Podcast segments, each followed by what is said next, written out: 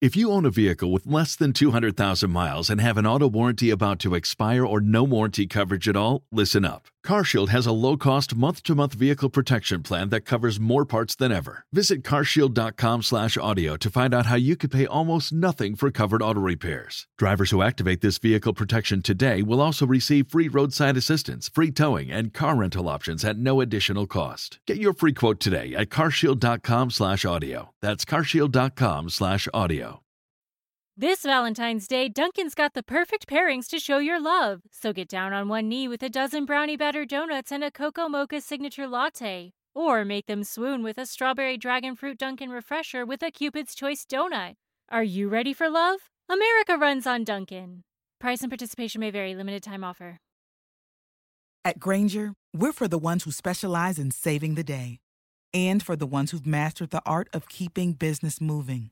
We offer industrial grade supplies for every industry with same day pickup and next day delivery on most orders, all backed by real people ready to help. So you can get the right answers and products right when you need them. Call, clickgrainger.com, or just stop by. Grainger for the ones who get it done.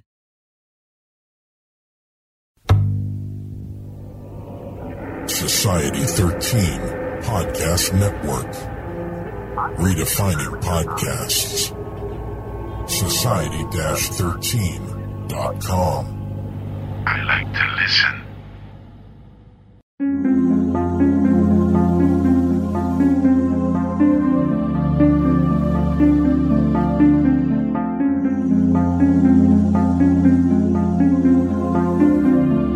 History tells the story of the world and of our lives. Sometimes that history goes bump in the night.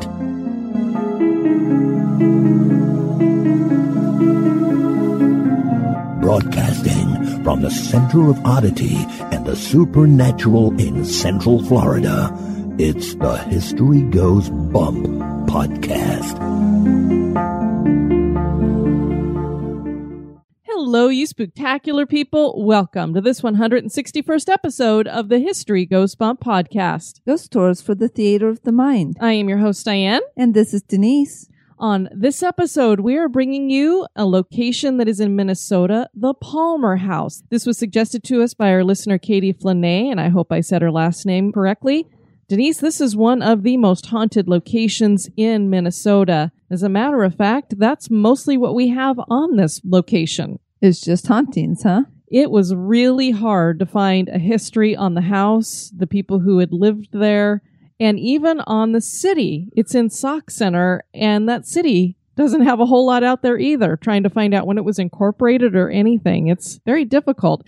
Now, we had something fun happen this morning. The desktop computer that we have run this podcast out of for the last two years completely died on us. So we're kind of going on a throw it together shoestring thing here until we can get ourselves another computer. So we're hoping everything comes out okay and sounds okay. Yes, so we now will have a ghost computer, I guess, running around. I don't know. it sure smelled like it was dying. I'll tell you what, it smelled like death. We also had some other exciting news happen yesterday.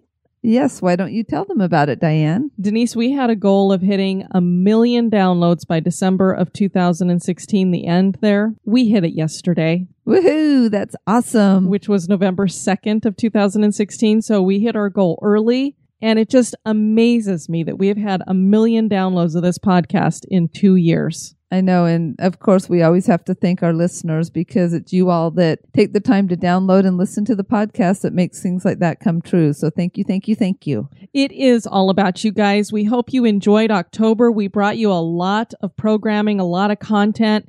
And we'd love to bring you more of that in the future. One of the last bad reviews we got complained about all our commercials, Denise. I'm not sure what they were listening to, but we are strictly listener supported. If you guys love the show, there are three things that you can do for us. Number one is share the show. If you know somebody who would be into haunted history, let them know about us. Number two, we need your reviews. Those don't help us to rise up in the ranks or anything at iTunes, but it does help when people go over there and look and read through reviews. I know I do when I'm looking at podcasts, and we've been getting a lot of negative ones lately. So we would love to get your good reviews coming in over there. And then number three, please consider monetarily supporting and becoming an executive producer of the show. It really makes a huge difference for us. We think we have one of the best reward programs out there. You can look at any other Patreon page out there, and I bet none of them touches what we will bring to you guys, whether it's content or gear. Or virtual meetups as well. We want to welcome to the spectacular crew Monique, Hey, Monique. Libby, Hi, Libby. Jennifer, Hey, Jennifer. Katie, Hey, Katie. Jenny, Hi, Jenny. Kelly, Hey, Kelly. Ginger, Hey, Ginger. Lark, Hi, Lark. Sarah, Hey, Sarah. Enrique, Hey, Enrique. Adam, Hi, Adam. Haley, Hey, Haley. Casey, Hi, Casey. Mahi, Hey, Mahi. Gibson, Hi, Gibson. Chris, Hey, Chris. Sean, Hey, Sean. Kirk, Hello, Kirk. Mink Young, Hey, Mink Young. Anna, Hi, Anna. Teresa, Hey, Teresa. Bradley, Hi, Bradley. Raphael, Hey, Raphael. Liv, Hey, Liv. Stella, Hi, Stella. Ravi, Hello, Ravi. and Mary. And Mary. Hello. Whew, that was a long list. Are you ready to go to the Palmer House? I most certainly am.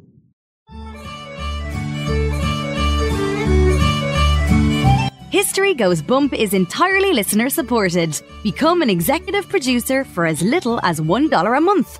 Get listed on the website and invited to exclusive virtual meetups. For $5 a month, you get that and exclusive bonus content like the Haunted True Crime Bonus Cast. For $10 and above a month, you'll get all that plus awesome History Goes Bump gear. Check out patreon.com slash history goes bump, or you can support us via PayPal. Click the support the show tab at historygoesbump.com for more information.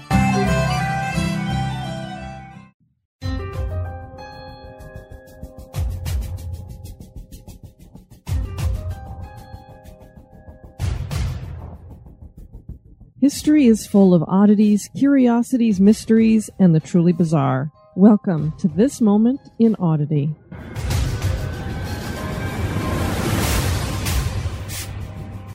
The lake in the Gulf. Some have called this location the Jacuzzi of Despair. And it would seem it is a type of hell on earth, or actually under the water. It's approximately a day's ride aboard a boat from New Orleans. Scientists have been amazed by this discovery that was made in 2014, and Eric Cordes, associate professor of biology at Temple University, has said of this lake at the bottom of the Gulf of Mexico, it was one of the most amazing things in the deep sea. You go down into the bottom of the ocean and you're looking at a lake or a river flowing. It feels like you are not on this world. This is a circular pool that measures about 100 feet in circumference and about 12 feet deep and is around 3,300 feet below the surface of the Gulf. The water in the lake is five times as salty as the water surrounding it and contains toxic levels of hydrogen sulfide and methane. Anything that swims into this area dies. Only bacterial life forms like shrimp and tube worms manage to survive this deadly lake. Scientists look at the lake as a chance to study what life on other planets would be like. You know, because someday you might go to space and end up in the bottom of some toxic lake. This lake at the bottom of the Gulf certainly is odd.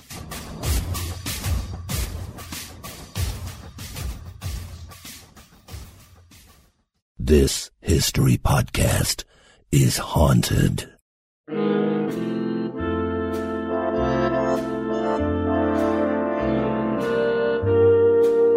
This day in history.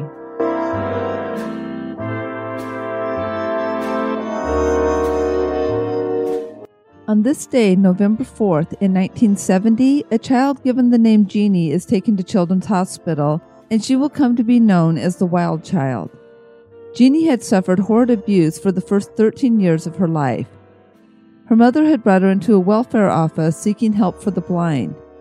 It was after Jeannie was taken to the hospital that the world found out that she spent those first 13 years locked in a bedroom, tied to a child's potty wearing diapers. That was during the day. At night, she was bound inside a sleeping bag and an enclosed crib. If she spoke a word, she was beaten. No one spoke to her, and her father only growled at her. She was given the name Jeannie by social services because she reminded them of genies that were kept in bottles. Her parents were charged with abuse, and her father committed suicide before his court appearance. Jeannie was studied for a few years until funding dropped off. She traversed through foster homes where her abuse continued.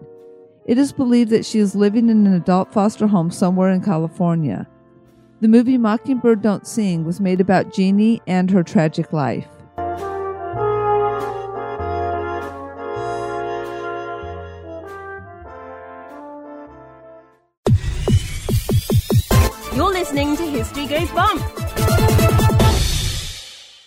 Minnesota became the 32nd state in America on May 11, 1858. The Minnesota city of Sauk Centre has a long history as a Wild West of the Midwest. In this city sits the Palmer House Hotel, which is both a hotel and a restaurant. It has been a popular place for over 100 years. It was not the first building on this location. An earlier hotel burned to the ground. The Palmer brought innovation to the city with its glitz that included electricity. There are stories of people who have died in the hotel, and some claim that there are dozens of restless spirits in this most haunted location. Join us as we explore the history and hauntings of Palmer House. Minnesota was once inhabited by the Dakota and Ojibwa Native American tribes. They were eventually pushed back by European settlers from Germany and Scandinavia. In 1762, it became part of Spanish Louisiana. Land west of the Mississippi became part of the United States after the Revolutionary War, with the rest of Minnesota coming along after the Louisiana Purchase. Logging would become a main part of the economy, and sawmills would dot the land. Nearly smack dab in the middle of Minnesota sits the city of Sauk Centre. Sauk Centre is 117 miles west of St. Paul. Sauk Lake sits nearby, and it is from this lake that the city takes its name. The name was initially suggested by Alexander Moore. The Sauk Centre Herald was the first continuous newspaper west of the Mississippi River and east of the Rocky Mountains. The first issue was published by Joseph Symington, June 6, 1867. Denise, as I was looking to get some history about the city, I came upon the Sauk Centre Herald and a lot of the history stuff that was in it. And I kept seeing it mention this thing called Printer's Devil. And I'm like, what is a Printer's Devil? Because I don't know much about the industry. So, a little fun fact a printer's devil is a person serving at or below the level of apprentice in the printing industry. Huh. I don't know why they call him a printer's devil, but another interesting little fun fact is there's a Twilight Zone episode that has that same name too, and it is about the printing industry. Oh, that is very, very odd. Printer's devil, huh? The second publisher of the paper, Charles F. Hendricks, said of the town, when I came to town in July 1879, the frontier town was like a child in swaddling clothes, and when I left in 1903, it was like a young child running around in knickers. The city was a true Wild West town hosting settlers and trappers. In the early days, there were two flour mills and one grain elevator. A rail line brought two trains a day, the stagecoach was running, and a steamboat brought produce and passengers down Sauk Lake. That's really interesting because you would never think of a Wild West. Whenever you think of that kind of setting, you're always thinking kind of out west, like Colorado, New Mexico, you know, they're not Minnesota. No, I mean, generally when people think Minnesota, they think the land of 10,000 lakes. Is that its motto? Yes, the land of 10,000 lakes. I always think of it as the land of frozen nose hairs. Because starting about now until April, you walk outside and your nose hairs are going to just freeze together. All I know is anywhere you have to plug your car in to make sure it starts in the morning is way too cold for me. Well, and if you have to have poles so you know where the boundaries of the street are at so you can plow it properly, I just know. to me, and I know we have listeners in Minnesota and you love your state, but it seems to me like it would be hell on earth even though it's iced over. Well, and a friend of mine had told me, and I don't know if she was just pulling my leg since I'd never tried it, but she said that in the middle of winter, you can actually pour out a cup of, of water and it will be ice before it hits the ground. That's how cold it oh, is. no. I, I have visited Minnesota twice, both times in February, which, sorry, anybody from Minnesota, I do not recommend February is the month to visit your, your beloved state. They have the Mall of America there, and you don't have to walk outside, right? That that is true. So once I got to my hotel, I was fine because we could go shopping, we could go to the movies because they have it's just like hallways, overpasses going everywhere, so you never have to go outside once you're there. The old Sauk Centre House was the city's first hotel. It was built along the stagecoach line as a stop around 1863. It quickly became a social gathering place, which meant it housed some extras like a brothel. Unfortunately, on June 26, 1900, it burned to the ground. There were no reports of anybody dying in the fire.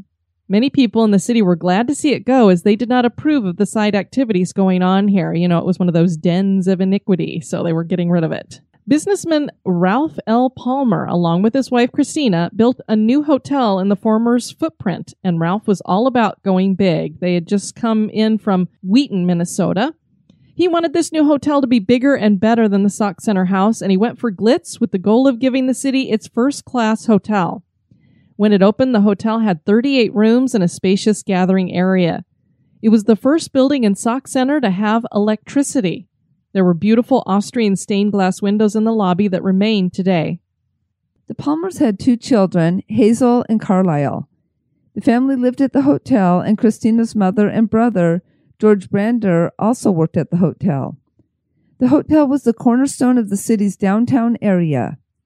Nobel Prize winner Sinclair Lewis had worked at the hotel and he included it in his 1920 novel, Main Street. In the novel, the hotel is called the Minniemashie House. There were several families from town that called the hotel home. During the 1920s, with prohibition in full swing, the Palmer House became a place to headquarter the running of liquor.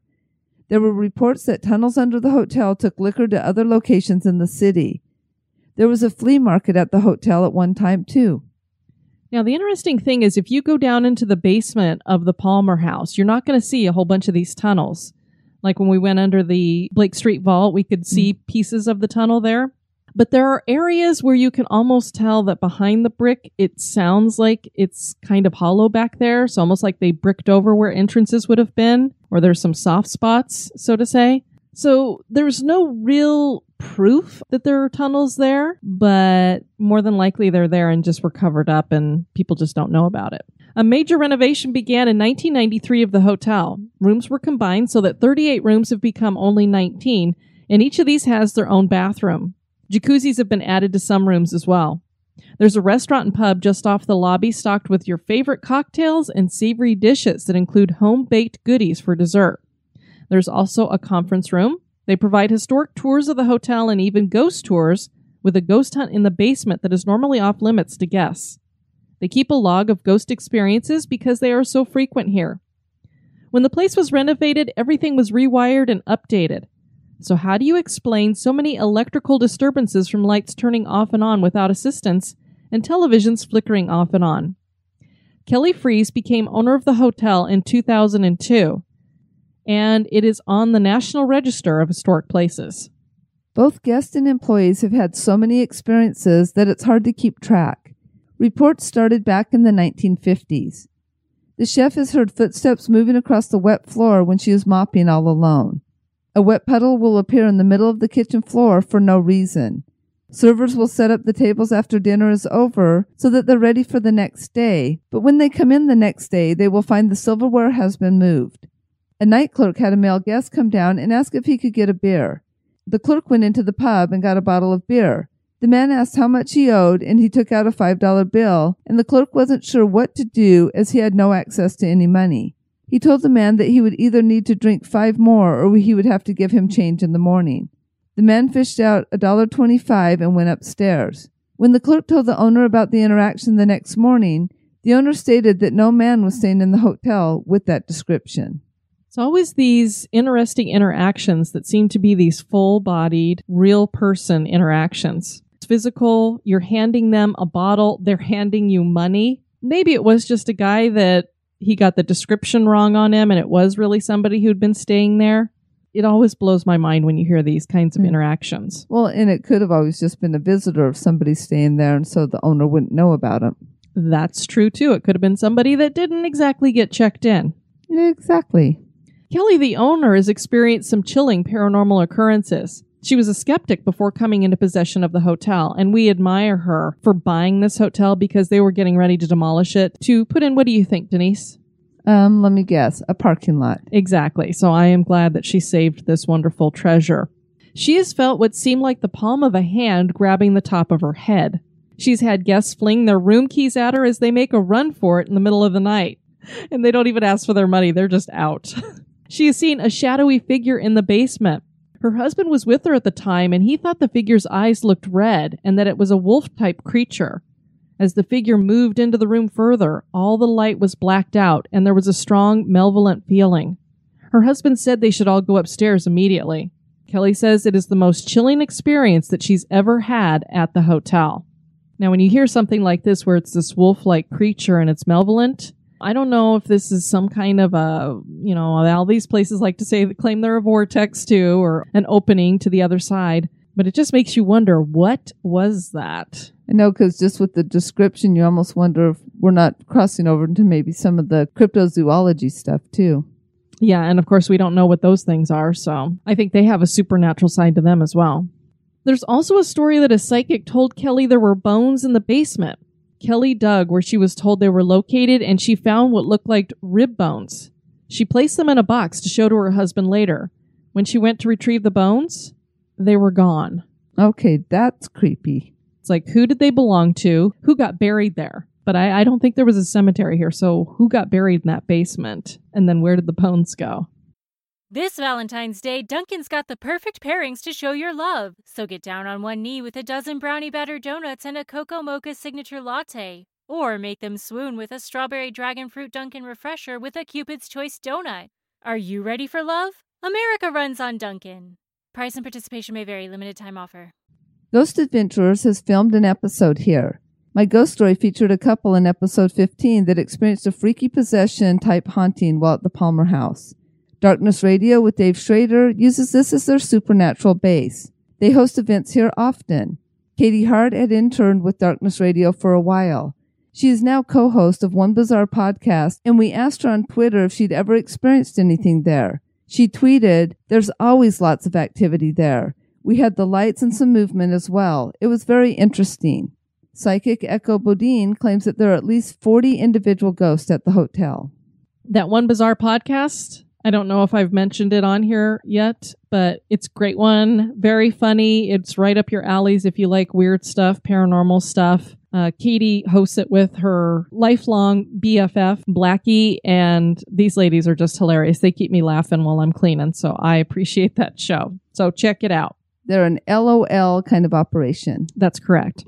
Ghost Stories Inc. visited the Palmer and had unexplained knocks on the wall of their hotel room. They figured out that the knocks sounded like the headboard of the beds bumping against the wall, but could not explain why this would come from an empty room. They picked up a young boy singing on a walkie talkie several times, including when asked if he could do it again.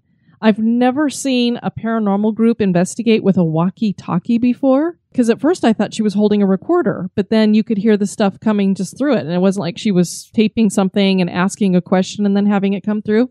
It was very interesting to see somebody walking around with one of those standard walkie talkies. Now, again, any of you who used to use these, now we don't have to use them so much because we have cell phones.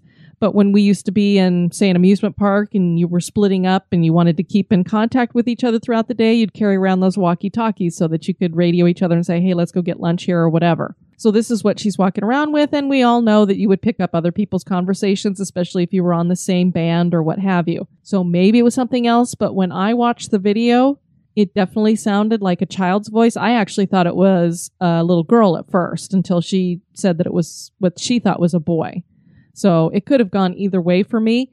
Definitely sounded like it was singing. I couldn't tell what, but it had that kind of sing songy to it. What would happen is it would all of a sudden the walkie talkie would click on and you would hear it with this little singing and then it would fade off. And then she would say, Was that you? Could you do that again? And it would happen right after she would say that. So it would be a weird coincidence, but you know, it could have been.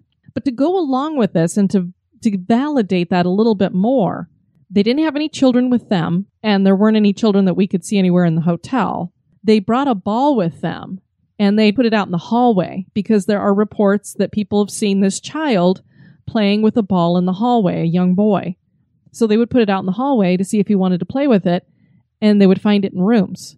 So something would move that ball from out in the hallway to inside of the rooms.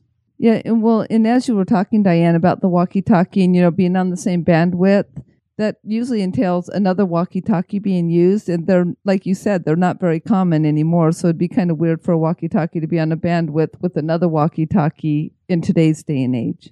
Well that's a good point. So the skeptic in me would be like where's the other walkie-talkie? Mm-hmm. since we're not seeing the other one. The part of me that's the believer with you saying that makes me go so how is it talking into the walkie-talkie if it's not using the other walkie-talkie to talk they also saw this young apparition on the stairway, kind of crouching down. And it was two of them that saw it at the same time. And there are many reports of people seeing a young boy crouching on this staircase. And supposedly, I couldn't find anything official, but a young boy supposedly died at the hotel from influenza.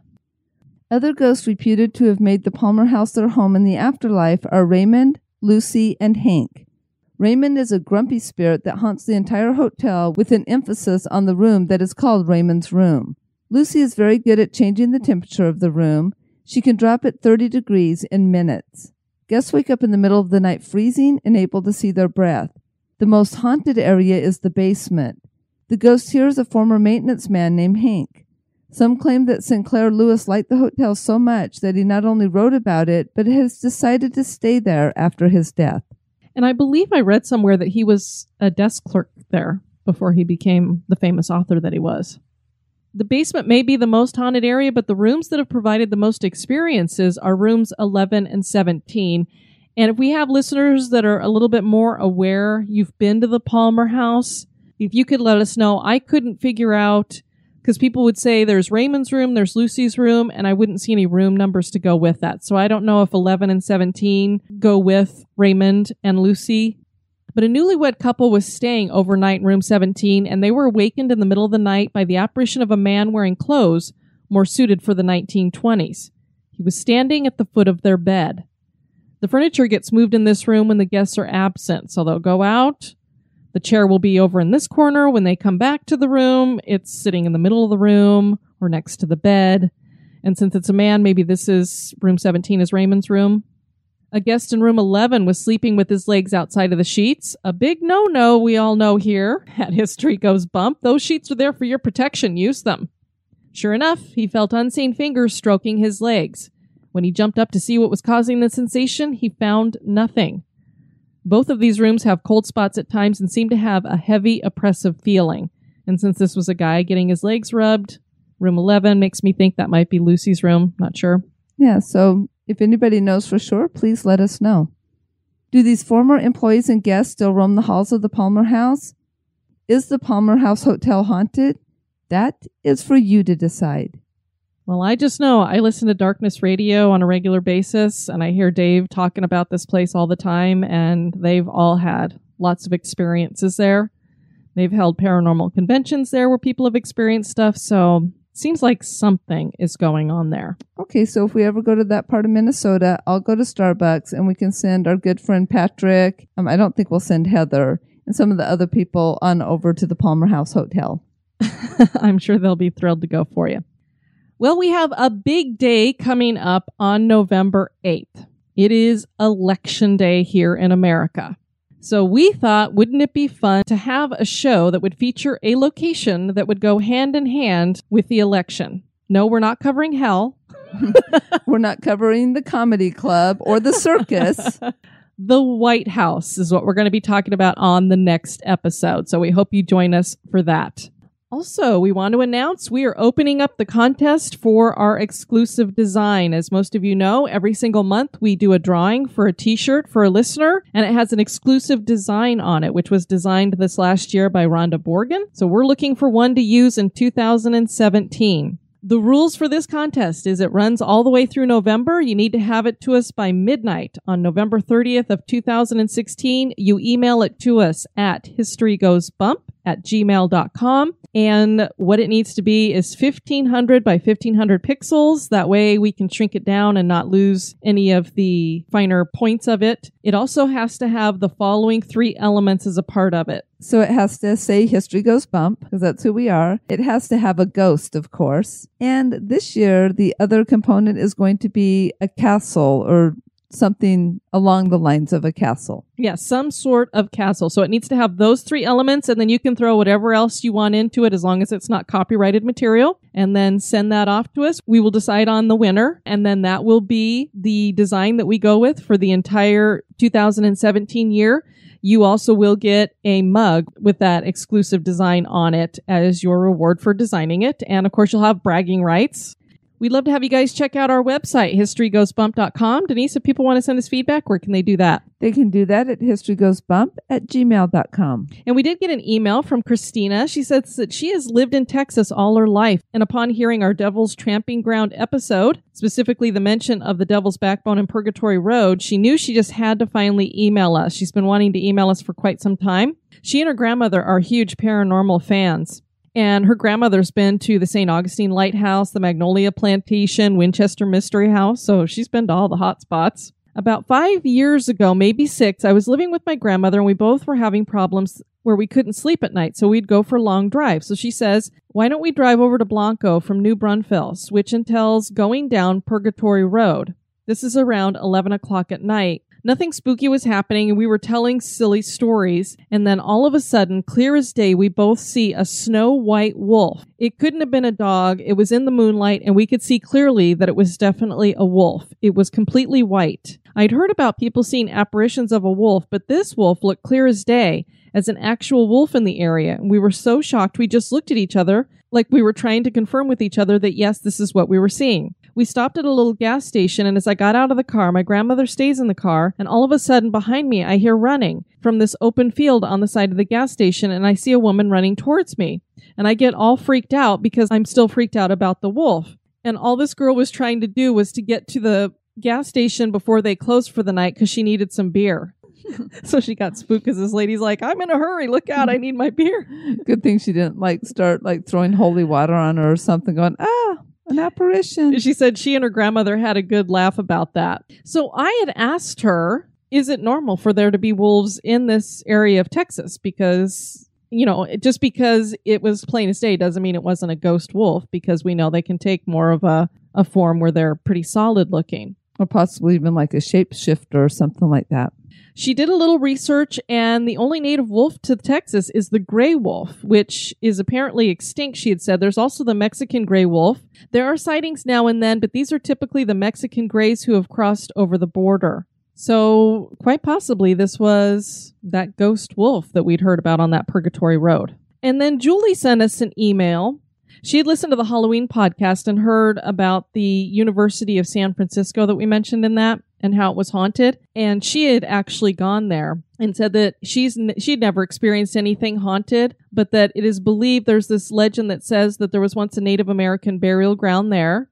And also there's a legend that a nun who had become pregnant by one of the university priests, it's a Catholic Jesuit university, had committed suicide in one of the dorm rooms. And supposedly the university walled off her room and it remains walled off to this day with her ghost roaming the halls. So she said she'd had lots of classes there, but never had any experiences. Before we let you guys go, we have a couple of reviews we'd love to share with you. The first one comes from KMN001. Awesome and unique look at history. Five stars. Cool way of looking into different aspects of history and folklore. Keep it up. Well, thank you. And then we have STLR fan 831. I'm thinking that's Stellar fan. We'll call you Stellar fan. An awesome listen, five stars. I've been listening to this podcast for over a year now, and it was great then and is noticeably getting better and better. History, hauntings, and oddities are combined with perfection by the two hosts, Denise and Diane. They complement each other perfectly with the great personality they bring to the show, making each episode feel like a night amongst friends discussing scary or intriguing stories as opposed to just another boring homework assignment, is why I give it five stars. Sometimes I forget I'm even listening to a podcast. Keep up the great work, ladies. Well, thank you so much for that. We want to thank you for listening to this episode. I have been your host, Diane. And this has been Denise. You take care now. Bye bye. This episode has been brought to you by our executive producers. We'd like to welcome new executive producer, Sarah Riggs, and thank you to Ming Young Kim for your one time donation. Be sociable. Drop the chain rattling, neck biting, and shape shifting, and join us on Facebook and Twitter at History Goes Bump. Like the page